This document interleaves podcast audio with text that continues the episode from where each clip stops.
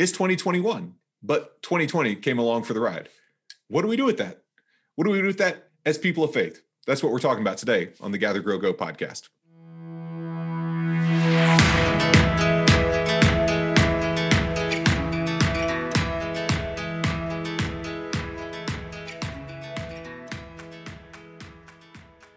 Welcome to the Gather Grow Go podcast. I'm Pastor Daniel. I'm Pastor Melissa.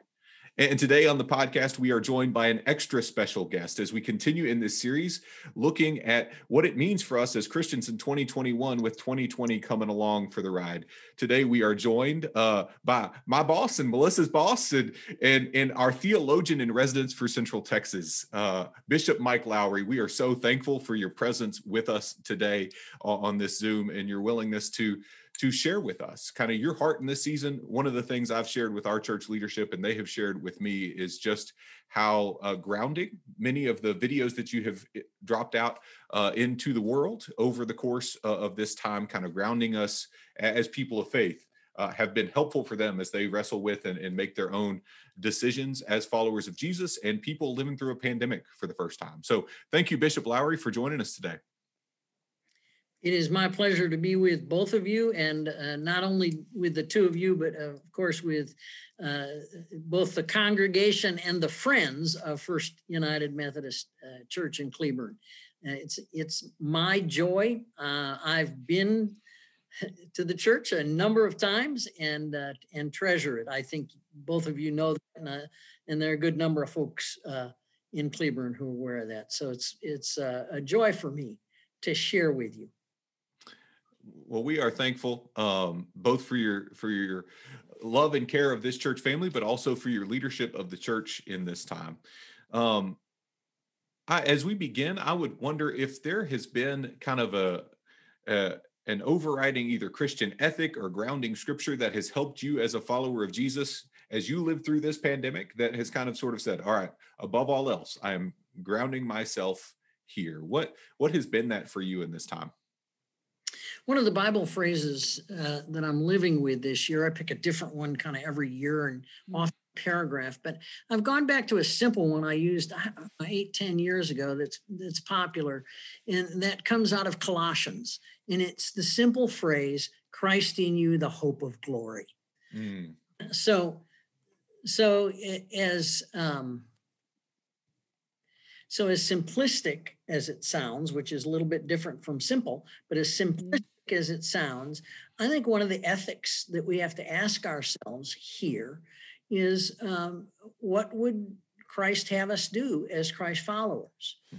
So, you know, uh, for me, um, I, I live out of the notion that to be Christian is to acknowledge Him as Lord, which is to say, your leader, your your master, your CFO, your supreme president, your whatever kind of modern or ancient label you want to stick on that, which means um, that uh, we live as a people who don't demand our own rights, hmm. but rather uh, live to be a people that serve and sacrifice for others. And that's a very different ethic than the ethic of a world uh, demand your rights and get what you want. Um, I think the Christian ethic is just the opposite. You know, I, I, all of the Gospels in one form or another record Jesus looking at his followers and saying, uh, um, uh, "Those who want to follow me must pick up their cross." Mm. Uh, and deny themselves for me and for the sake of the gospel. And so, in a time of COVID 19, uh, and and great tumult both both nationally but frankly worldwide. Um, we Christians need to be a servant people mm. um, who see following Christ as our primary obligation, uh, duty, and joy. On top mm. of duty and obligation, a, a genuine joy. That that that that true greatness in living comes in serving. Mm. And and one of as you were speaking, Bishop, one of the things that jumps out to me is one of the part of the, kind of default Christianese language that we hear over and over again is Jesus is my Lord and Savior. And in our default Christianese, we tend to lean on the Savior bit and not on the Lord bit, right? Where we Yep. can be fans of Jesus and trust him to uh, bring us home to glory, as it were. Uh, but that day to day, am I willing to live as a as a given and living sacrifice in the name of Jesus day in and day out? That that is uh, simple but not easy, right? You made the distinction That- between that's simple exactly and right. simplistic, but Yeah, and and we and we all get caught in our own emotions at different times. Uh, I'll watch the evening news and and I'll and something will set me off, and my wife will lean over and pat me on the shoulder and say, "You know, I I, I don't want you to have a heart attack sitting next to me, so we're going to turn this off if you can't calm down." You know, and and uh, and I tend to get irritated when she does that, but I also happen to know she's right. you know, if if we would put it that way. Christian living is is often is often counterintuitive. And um, the earliest Christians had a three-word creed. This is this is pre any of the great church Mhm. councils that gave us the Nicene Creed and the Apostles' Creed. Their three-word creed was simply Jesus is Lord. Mm. And by Lord, that by definition means he's both fully human and fully divine. It means, uh, by definition, he is God to be followed and served. And so, uh, for me, uh, I think one of the things we've got to claim is the notion that the primary response of a Christian is allegiance Mm. which is very different. Um, uh, it's interesting. The uh, pistis, the biblical term for faith, is is a term that in the in the Roman culture out of which it comes, uh, uh, the the- the term carried notions of fidelity and allegiance much more than terms of of intellectual belief or assent. Mm. Okay. Yeah. I, I'm trying. To, I'm trying to recall. I'm trying to recall who wrote the book. There was a book uh, published. I don't know, seven, eight years ago, uh, called entitled "Not a Fan." And- Mm. And I don't know if either of you have read it. And, I read it real quickly a while back, a good while back. Uh, but the guy who wrote the book was a was a I think a, a pastor someplace uh, back on the East Coast, and memory serves me right. He was he was uh, either Baptist or Independent Bible, but I mean he was from that kind of tradition, and he wrote using the football image, and he said, you know, a lot of Christians want to live with the Savior kind of emphasis you talked about, and they want to be fans in the stands cheering. Mm. And Yeah. what Jesus wants us is on the field playing. Mm. Mhm. Melissa, I cut you off. I apologize. No, that's okay. I love the imagery that you offered us in that. I want to take us back to I loved where you ended of like in this whole work when we when we get onto the football field when we're following Jesus, um, there should be genuine joy in the work that we do Yeah. is with it. Um, and I think one of the insights that we keep seeing over and over again in this whole pandemic is the invitation to hear one another's stories afresh. And so I, I wonder in living this out, is there a story of a time when God genuinely surprised you? And what was that like in this, in leading through all this while also living it for the first time yourself as well? Cal, you, you, you know, uh, I think all of us are are quite periodically surprised by God. Mm. I mean, I I, I just think uh, I think that happens with such regularity, and um, so mine comes around the stories of transformation of people, and uh, periodically I've been engaged in prison ministry, in in in various forms. Uh, that that goes back to the early days of my my own conversion, which was as a college student, my sophomore year in college at a little Quaker school, Earlham College. I, I think some of your listeners will will recall that I was actually Quaker before I joined the Methodist Church, and I was a part of what was called Yoke Fellow then, and we did uh, prison visitation at a at a uh, Indiana uh, state prison they're called Pendleton. And then I've done it over the years. The, the last um, kind of big occasion, well, two big occasions. One was up here in Fort Worth at the federal penitentiary, and another was uh, with um, an, an Emmaus uh, uh, group that was doing a, a, prison ministry. There's a version of the Emmaus Walk called Kairos, which is a prison. Yeah. Mm-hmm. And so, you know, I don't know why I'm thinking of that, but what came into my mind on that was the conversion of a guy uh, in prison uh, at, at the Boyd unit uh, on my uh, Kairos walk, where we ended up kneeling and praying on the cement mm. with guards surrounding us. Mm. And, and uh, um, to this day, I think, uh, uh, boy, that was a real miracle. Mm. divine intervention. Um, and last I heard, which is a couple of years old, so three or four years, and kind of who knows, that conversion was really taking. Uh, hmm. And interestingly enough, that guy had been head of the Muslim unit in prison, and he knew when he went back to his cell he'd be beaten up for having become a Christian. And uh, and so, you know, I look at that and think, man, was I surprised. But let me give you let me give you a totally different story. Uh, yeah.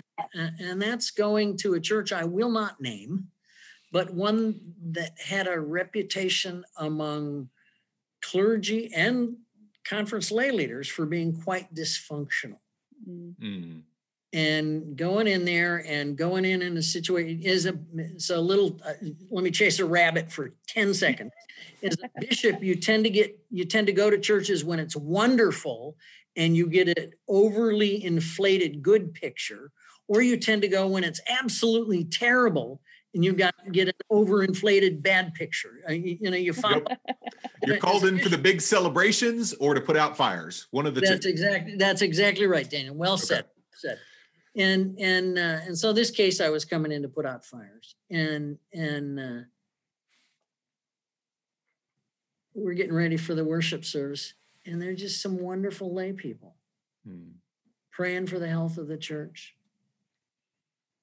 praying for a pastor that they actually want moved, but still caring about that pastor. And I think, you know, to myself, you know, in all of its uh, kind of normalness, if you will, it's probably bad grammar, but you get my drift.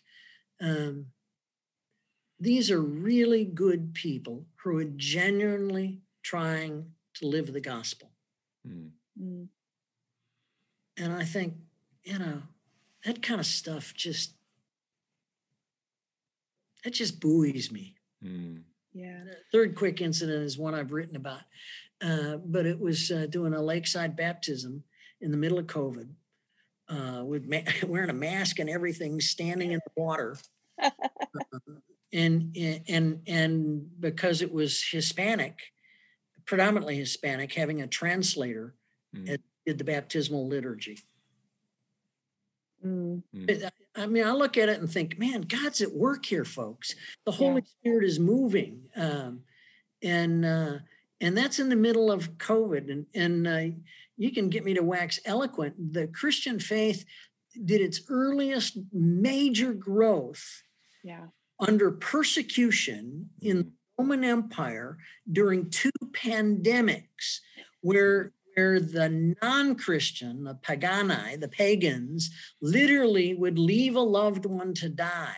And the Christians would go in, this is well documented, the Christians would go in and take care of that loved one, often uh, getting the disease themselves and sacrificing their own life uh, to mm. eat somebody else's passing. And I, I just think, you know, mm you know, there's a part of me that's surprised at all that, and there's another part of me that thinks, well, why should I be surprised? Doggone it, I've studied this stuff through three degrees, you know? Yeah.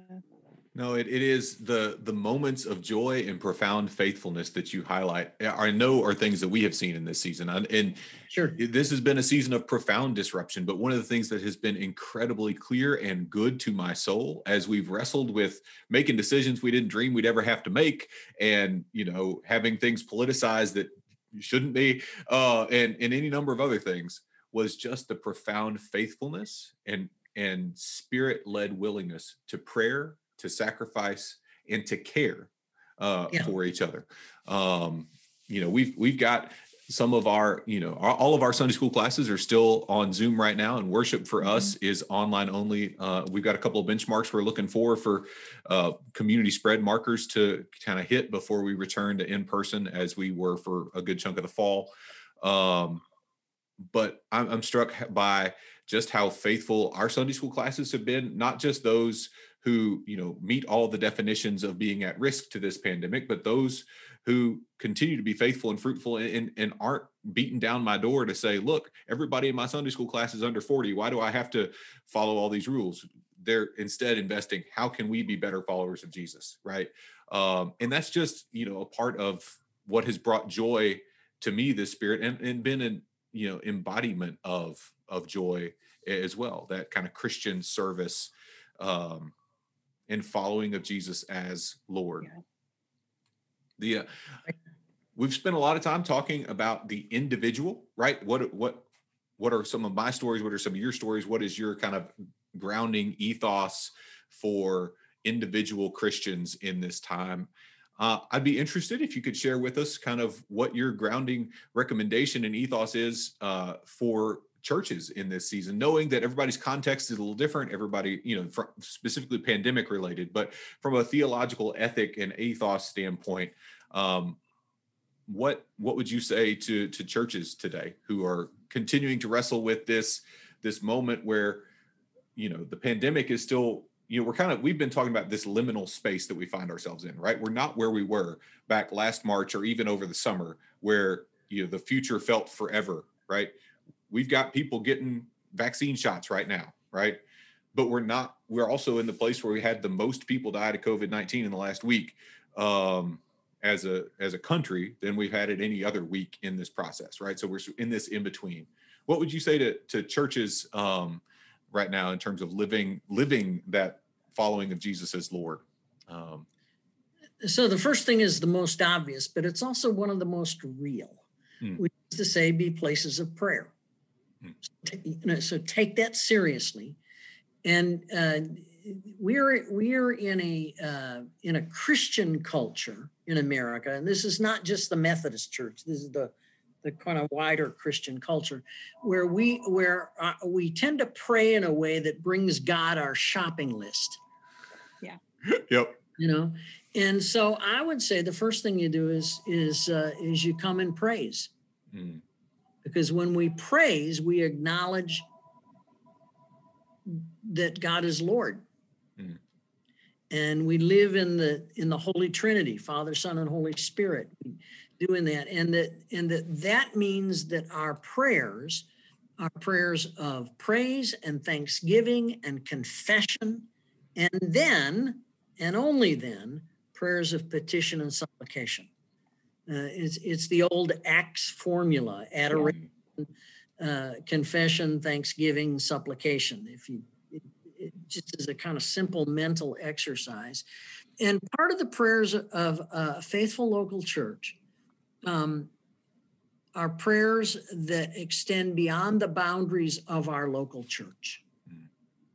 and extend beyond the boundaries of our nation. Mm.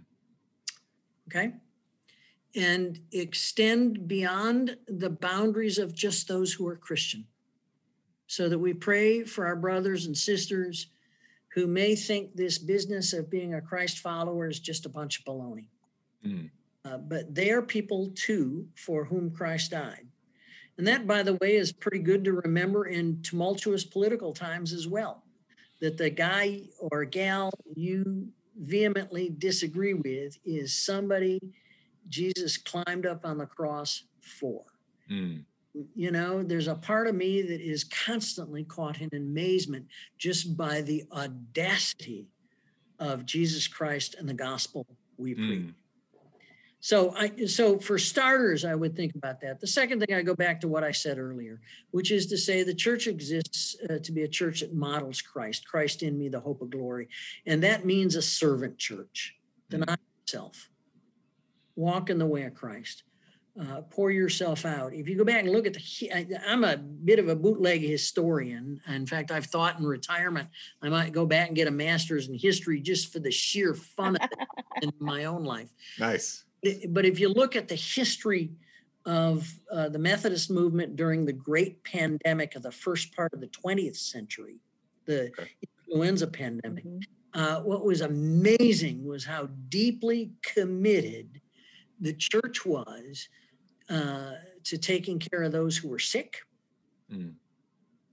um, uh, to engaging in hospital work. Need I remind folks of Central Texas that the original name is Harris uh, for half of the THR system was the Harris Methodist Hospital System. Yep.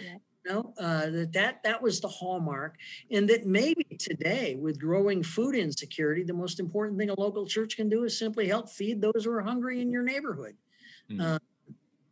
uh, which are just all all kinds of people. So I so I want to be careful. This doesn't sound like bragging, but but I but I want to say by way of example, one of the things uh, that we did in our family system, which includes the daughter and son-in-law and grandkids, and just outside of D.C., living in Falls Church, Virginia, across the Potomac, and a, a, a, son and daughter-in-law and grandkids living in Boston, and us here in Fort Worth, was we all gave to local food banks.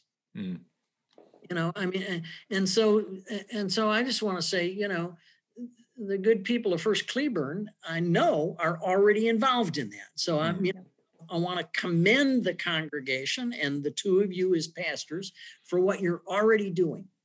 And as simple as it is, uh, we Christians ought to lead with service. We ought to lead by following Jesus. It, it, it's, it's, it's as simple as you know, that. It's just not complex. Um, it, it, it is it is simple, but it is also profound. That's mm. right. Mm. Absolutely. Well, we uh, we did put out um, when we were getting ready to kick off this series. Um, we put out on Instagram on and on Facebook a question for people to say, "Hey, what questions do you want us to ask these different um, yeah. people we're going to have on the podcast?" And we did have one that was directed at the theologian that we would invite on, and so that's you. And so one of the questions we got asked is why do some denominations seem to be so against wearing a mask? I don't know. Mm. Mm. Okay, so let me not pretend that I don't know. I think I think it is a false and heretical theology that uh, says that well somehow Christian people won't get sick. Mm. I mean, just read your Bible. Uh, the rainfall on the just and the unjust alike. Mm. Let me quote yeah. Holy Scripture and, and let me uh, lift up the notion that Jesus himself was known as the great physician, as a healer. Okay, and there are biblical story after biblical story of him reaching out to to cure a blind man, to well, more than one for that matter. Mm-hmm. Uh, uh, remember the, the whole image of, by the pool of Siloam where the waters are stirred. Stirred up. Jesus. So, uh, so uh, on that, I, I, uh, I, it's a heck of a good question, and I, and it's one for which I, I am simply baffled. I often think that, frankly, and I'll be blunt here, that that is bad theology. Mm. That good theology understands uh, that these things happen, and that often, uh, often we don't have a complete grasp of that. But we do know that uh, a fair amount of pandemics and other diseases are caused by human action or more mm. properly inaction. So let me come back to the issue of mask wearing specifically. Uh, here's a sidebar. Adam Hamilton has written a little book called Why, which mm. deals with the problem of evil, which is which is easy to read, make a good Sunday school study. Uh, uh, the other person who's written on the pandemic that I think uh, is a is one of the world's renowned biblical scholars and theologians, if not the top world renowned biblical scholar and theologian, is the uh, professor of New Testament and Christian antiquities at the University of St. Andrews, uh, former bishop at Durham, N.T. Wright, and he's written a book on um, Christianity and the pandemic. I think is the title or something like that. So those are two those are two easy to grasp good resources. Uh, by way of uh, illustration, I, I, we had a, almost a day doesn't go by, and I try to call every single pastor I am aware of who has COVID and or a pastor's spouse. I mean, I try to just make it so the DSs have a have a standing order that they're supposed to text me someone's cell phone number so I can call and reach out to them just with a word of encouragement and prayer. Um, and uh, we've had pastors die of COVID. Mm. And I attended the funeral, masked and socially distanced. It was a graveside. Uh, and and I had one of the lay people there say to me, "Well, I, I understand uh, uh, why God would let this happen," and I think that gets us into the providential will of God, uh, which is to say, you know, if you are reckless about uh, precautions, which candidly this congregation was, then that's going to happen. So for Christians, even if you don't think you need to wear a mask, I think out of a kindness and courtesy to others, you ought to. I think it's I think it's absolutely that simple. So in a so so this is a super simple example, but uh, behind I'm sitting actually in our dining room, and behind me are uh, obviously some curtains. And yesterday we had, we had a fairly minor plumbing problem and called the plumber and, and they came. And I got up and I keep a mask sort of over here behind my computer and I forgot to put it on. And I went and opened the door and of course the plumber was there with the mask on. And, I, so I really quickly apologized, back up, went back to the table and got my mask. He said, oh, I've been tested uh, negative. You don't need to worry. I have two. Um, probably we're both fine. But boy, that is is simple mm-hmm. as it is. Even if you don't think you need to, as a courtesy to others, do it. That that's a simple act of human kindness. Mm-hmm. And I'm a great advocate of of mask wearing and distance keeping. And uh, um, I'm married uh, to my wife of 44 years who has immune deficiency. Mm. Had it well before COVID. I mean, this is a five, six, seven year battle, uh, gets regular treatment for it. Um, doing, she's doing great. Don't, I mean, I don't, I don't mean that in any kind of negative way, but gee, we are super cautious. We're just super cautious because that's the only thing that makes sense. And so I've probably given you a longer answer than Melissa. I think it's a really good question. And I'd say to the person um, that we need to get our theology clear here. Mm. Uh, God is not the cause of the pandemic. That is probably the lack of human hygiene Okay. I mean, let's just, let's get real about this. Now, wherever that started, and I'm not going to get into a political debate on that, that's something for scientists to figure out. Amen. I am not a scientist, I am a bishop. no, yes. I, I, appreciated that answer, Bishop. Thank you. And I'm sure the um, person who wrote in will also appreciate it. I think one of the kind of last things we we love to offer our guests is uh, if there's one thing, if people missed everything else that we talked about on this podcast together today, there's one thing you want them to hear. What would you want them to hear, Bishop? Be followers of Christ who live sacrificially in service to others. Amen. Amen. Amen. Simple, but not always easy. Yep. Bishop, uh, thank you. Sorry, I didn't mean.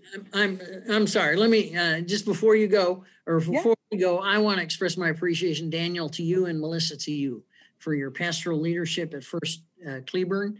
Um, I like to, having made both those appointments. I like to say that I and the rest of the cabinet occasionally get it right. And so, uh, so, so I want the two of you uh, to hear, and I want the congregation at First United Methodist Church Cleburne to hear my appreciation for the two of you as pastors and for the congregation as a whole. Uh, I really mean it when I say, "May the Lord bless you and keep you." Mm. Amen. Thank you, Bishop, Thank so much you. for your care and for your joining us on the podcast today. I know I'm smarter for having spent the last half hour with you, and I know our congregation will be blessed.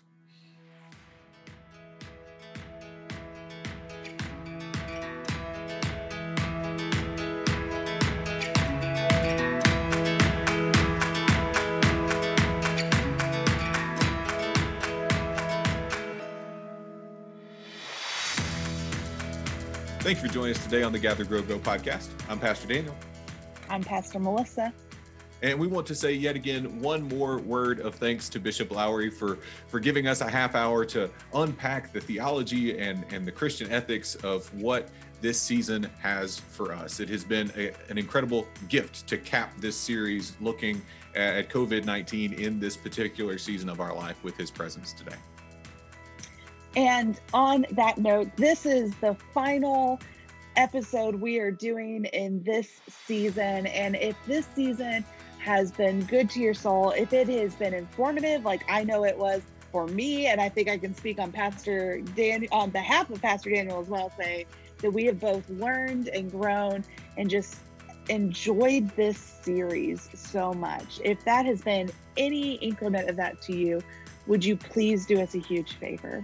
Would you share this podcast with someone you know? Would you share this episode or this season with someone who is struggling with the same questions we've been asking and looking for the answers from the experts in the field? It would do us a huge favor and would be a blessing. So hit like, comment on this podcast wherever you found it, whether that's Apple or SoundCloud. Review this podcast if you have not already, and then share it with someone. Amen. And now that we have gathered together, I want to give you an invitation to grow. The bishop spent a good amount of his time inviting us to see Jesus as Lord. So, your invitation to grow this week is quite simple. What one thing can you do to move from being a fan to being a follower, to move out of the stands and on to the field, so that Christ might lead your everyday? And now go, receive this benediction, a blessing that's meant to be lived out as you go this week. May you go following the three word creed Jesus is Lord. Amen. Amen.